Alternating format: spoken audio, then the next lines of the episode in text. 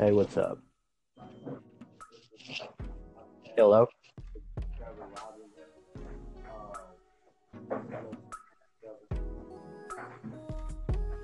Hello?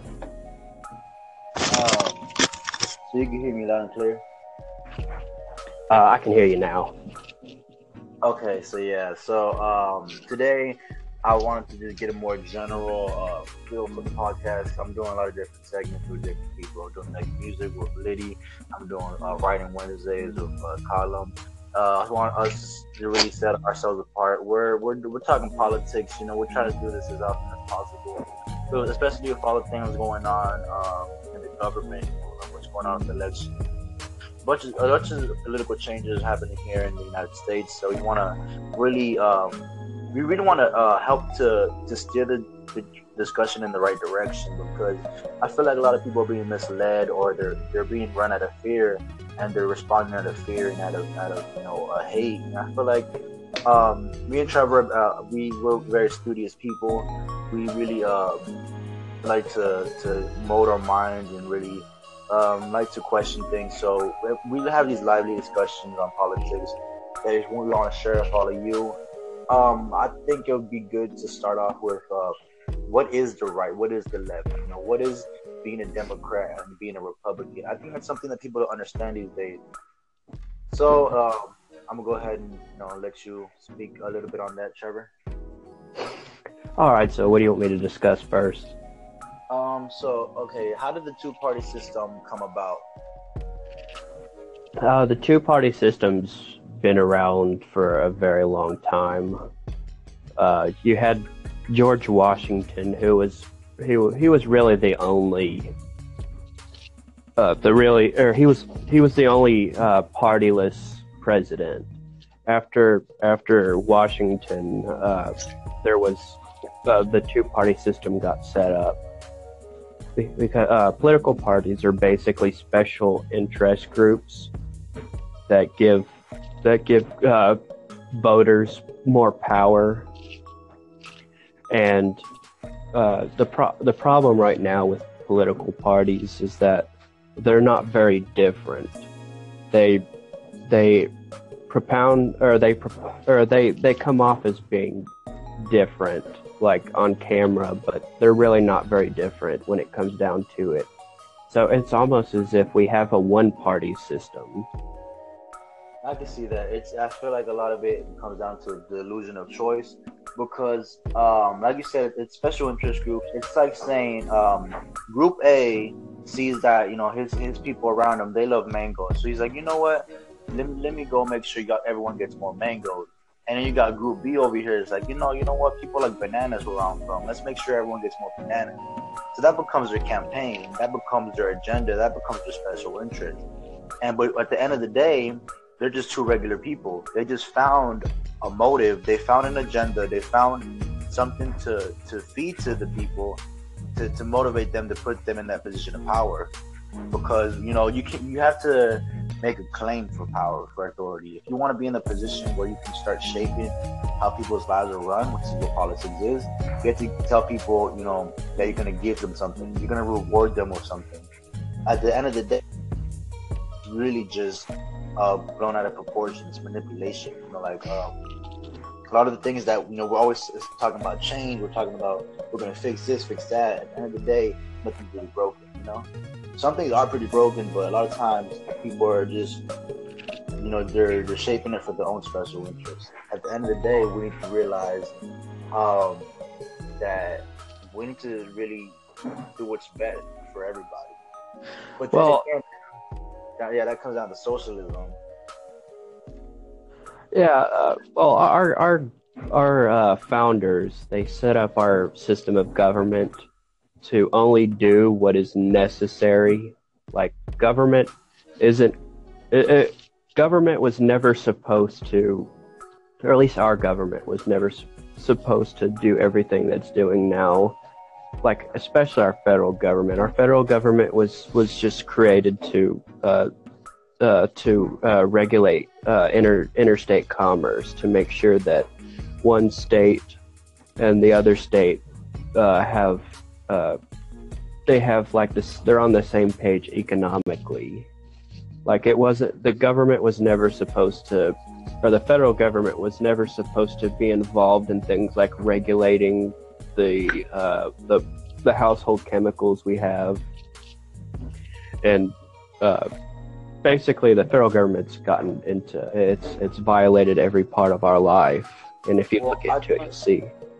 I think what that stems from also is that, that corporations, like you said, the government was meant to uh, monitor uh, interstate trade. So when corporations started becoming, you know, uh, populous over in, different areas, it started branching out and really expanding, going national, um, the government obviously they had to, you know, uh, try to try to regulate that trade, but the corporations were so wealthy they started just buying out the government. So I guess um, really what it comes down to is the government has always been assisting corporations because corporations are just businessmen. Businessmen are just people that that know how to how to get into positions of power and authority through um, through convincing people of, of sales.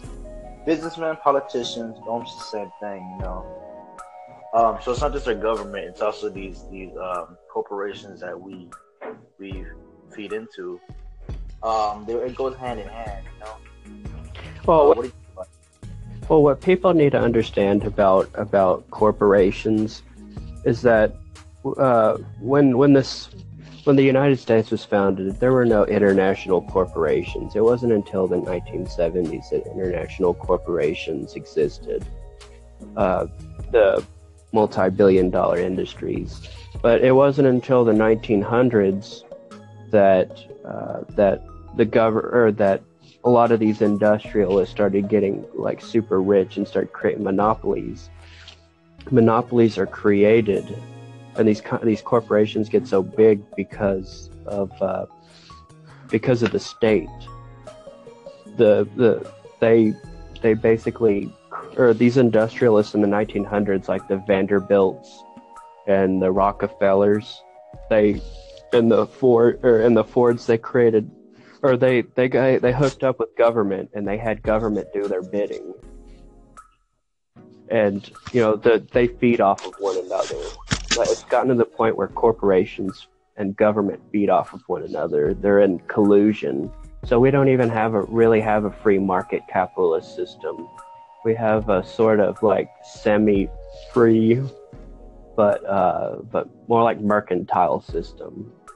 And it's starting to the government's gotten so involved in businesses now that it, I mean, it, I would say that it's starting to resemble socialism a lot more because the government has so much say in all these companies. It's almost as if uh, they're starting to own the means of production.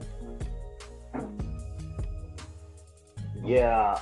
So there, I feel like there's there's a way we can um, put a stop to that is through boycotting. I feel like not enough people are willing to unite for long enough to boycott these companies. Because you know, I, I, would say what makes a difference. People have seen that the, the election system is rigged to, to, to perform a certain way, and obviously our money is where we really hold a lot of consumer power. But you know, it's very hard to get a large enough group of people together to affect corporations like that um, what would you suggest to, to kind of starting to decrease these corporate monopolies and start starting to really make a change against it? How can we really reverse the damage that's been done to, to our economy? You have to get the government out of the economy. Government people mistake the government for for uh, for the economy, and they're two separate entities. Government wasn't supposed to regulate uh, uh, the economy like it is. It wasn't supposed to be printing money and, and investing in the stock market on Wall Street. The, the quantitative easing that was really prevalent during the Bush and Obama administration. That's not that's not how our, our that's not how our how our country was was set up. If we would have done what the founding fathers had said and kept government limited, a lot of this stuff wouldn't be happening. A corporation couldn't exist without the state because it's a legal entity. Uh, it's, it's a group. It's basically like a group of people who come together uh, to to invest stocks in certain things, create a company, and this bond is protected by the state. So, if the state didn't exist, like in say like an anarch an anarcho-capitalist society, there would be no there would be no corporate multinational corporations like we have them now.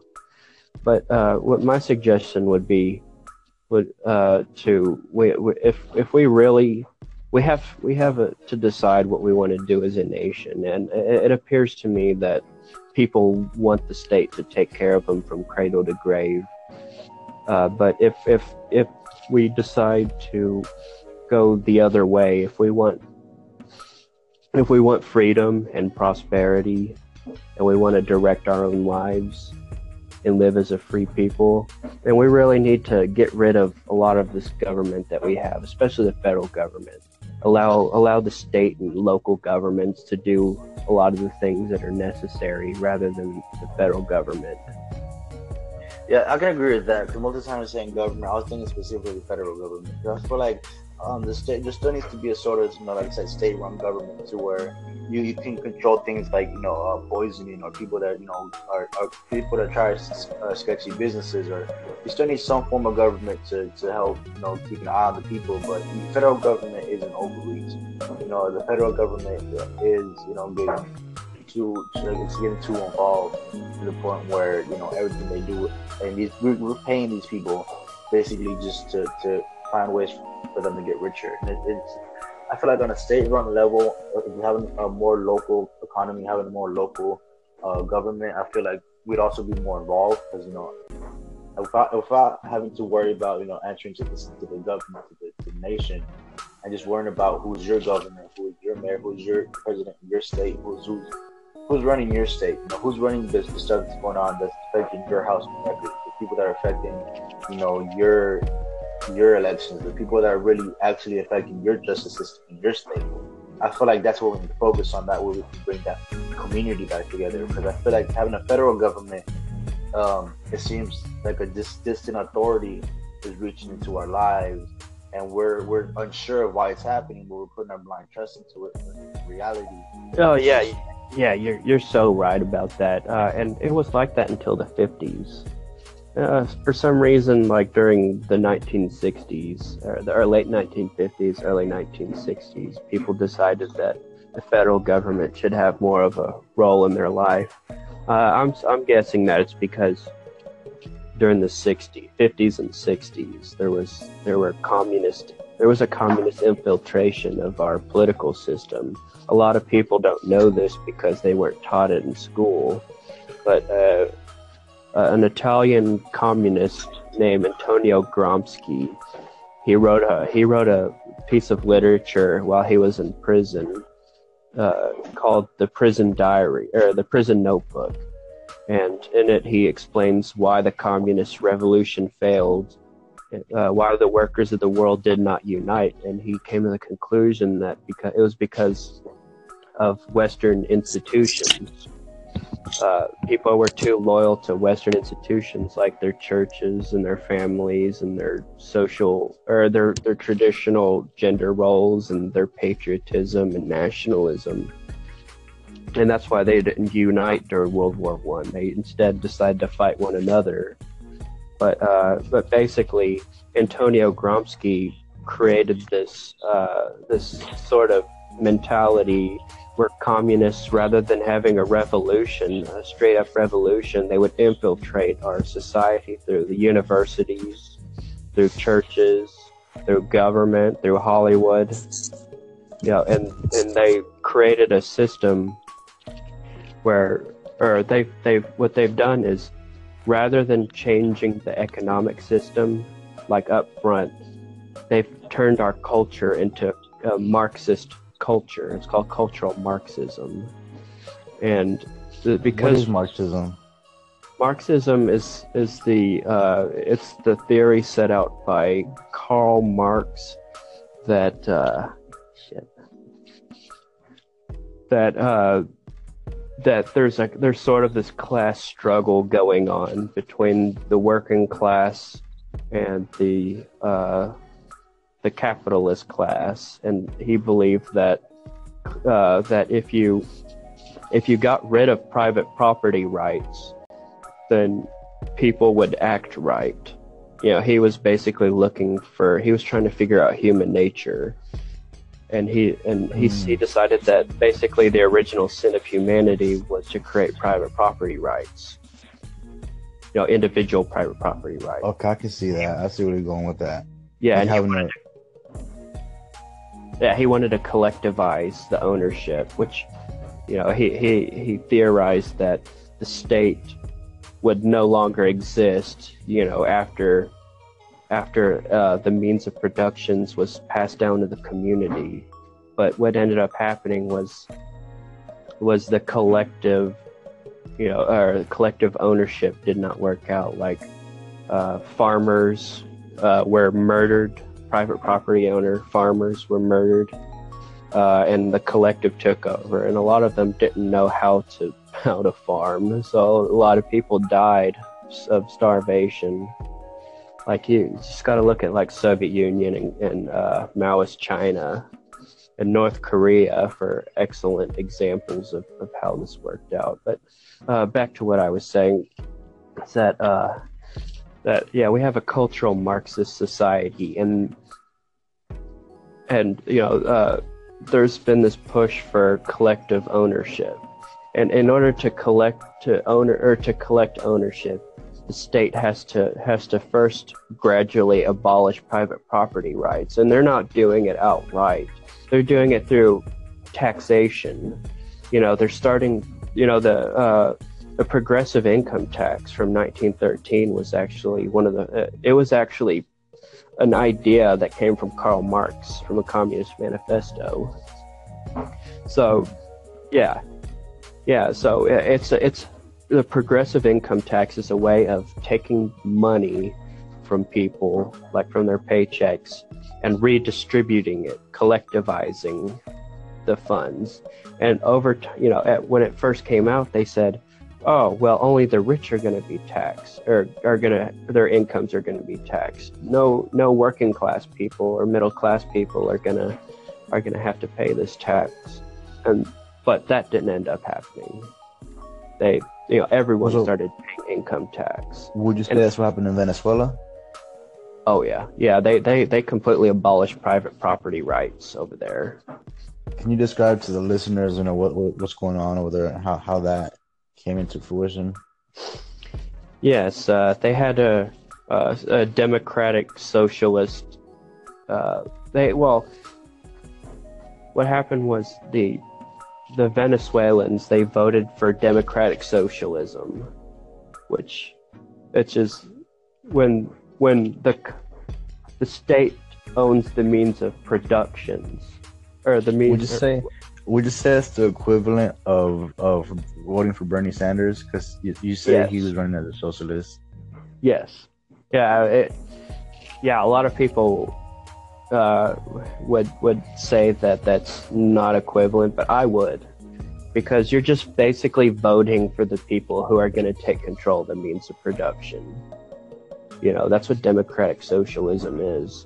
But what ends up happening under democratic socialism is the whole system goes bankrupt, and you know, there's anarchy because people don't have food or anything like or, or any all the basic necessities. So uh, so the state has to uh, take more control of everything. It usually turns into despotism a military dictatorship or whatever. And that's what happened over there So, do you feel like that, that could happen over here, or what, what's the next step for our government? Where, where do you feel like we're heading in our direction? Uh, that's that's a difficult question, but I think it's pretty obvious. Uh, I, I I I predict that the trend towards more federal or more centralized power is going to continue. That the state's going to keep gaining more and more power, and because people aren't really paying attention, it's really because they, they can't because they're working all day. They don't have enough time to to sit down and and look at everything the government's been doing because they're doing a lot but yeah, I, I I predict that it's gonna it's gonna keep getting worse and worse until the system goes completely bankrupt and it falls apart. So what are, what are some of the things that are going on right now that the government's doing? Well, they're spending trillions of dollars every year of money that that people are earning that they're working for and they're being taxed for and they're re hey man what happened I think it's very ironic. We're talking about what the government's up to, and the audio cuts off. But you know what? We're gonna keep on going. So you said you said what is the government doing? You you were just getting started too. Um, oh. Yeah, when the they- gov- oh no the state the state is, is spending trillions of dollars every year. Uh, they're spying on american citizens. What are they spending these trillions on exactly? uh, I, well, tr- uh, about one trillion dollars goes missing from the from the uh, from the public funds every year, and nobody knows where it's going. Oof. And you know, most most of the money spent goes to Social Security and like Medicare, Medicaid. Uh, the rest, some a lot of it goes to military. You know, other it goes to like roads and shit like that. But most of the shit we don't need. You know, we don't need an empire around the world. Uh, we don't we don't need government insured health care. You know, because really what they're doing is is government is inherently wasteful. And everything that it touches becomes more expensive. So the reason why we see uh, we see prices of healthcare go up so or you know so much is because the government got involved with Medicare and Medicaid a long time ago. So that's why everything costs so much, and they can justify What would be the alternative? free market, free market, uh, free market principles get the government out of everything that it's it was never intended to to get into. You know, if you look at Europe, a lot some people will say that they love their healthcare system, and some say that they hate it. It's like over here with with government insured healthcare. Some people say that they like Obamacare, and uh, a lot of people over here hate it. You know, How does free market be regulated? Exactly. Oh no, it- it doesn't need regulation. Uh, uh, well, it would be regulated by the state government, if anything, and local government. You know, if if a doctor uh, engages in malpractice, uh, then then they're they're uh, going to get punished for it. You know, and they can sue. And if people get hurt, you know, from a doctor's malpractice, they can sue. You know, that's that's about. But the the free market, it regulates itself for the most part. You know, if people, if a doctor is doing something stupid, then people are going to quit going to that doctor, and that doctor is going to go out of business. So because of that, he has a moral obligation out of self interest to do a good job and to offer lower prices than his competitors. That's how a free market. I also feel like with the internet, it's easier for a free market to thrive because not everything's getting exposed so quickly. So if someone does really have good service, we're we're a review based society. A lot of times we'll go check the reviews of something before we see it, whether it's a movie or a restaurant. We'll check the reviews and we'll, we'll go off of a community based opinion. So I, I can see a free market thriving in, in, in that aspect.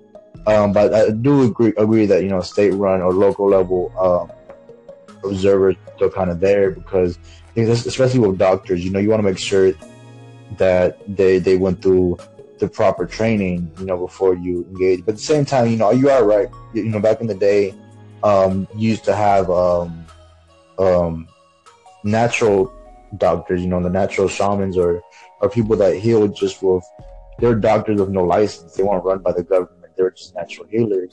So you know, people can tell whether you know someone's good at what they do, or what you know whether not. So the free market could regulate itself. So you know, it could it could go both ways. We wouldn't know unless we observed it. But the thing is now that with such a large population, there's such a larger ratio of of how these things are coming to fruition. You know, you, you can have a lot more um, probability of something occurring. But I still feel like on the grander scale, if you really look at the magnitude of it, it, it still would um, be able to be successful. So I think I think you're all right. Federal government it it is making everything a lot more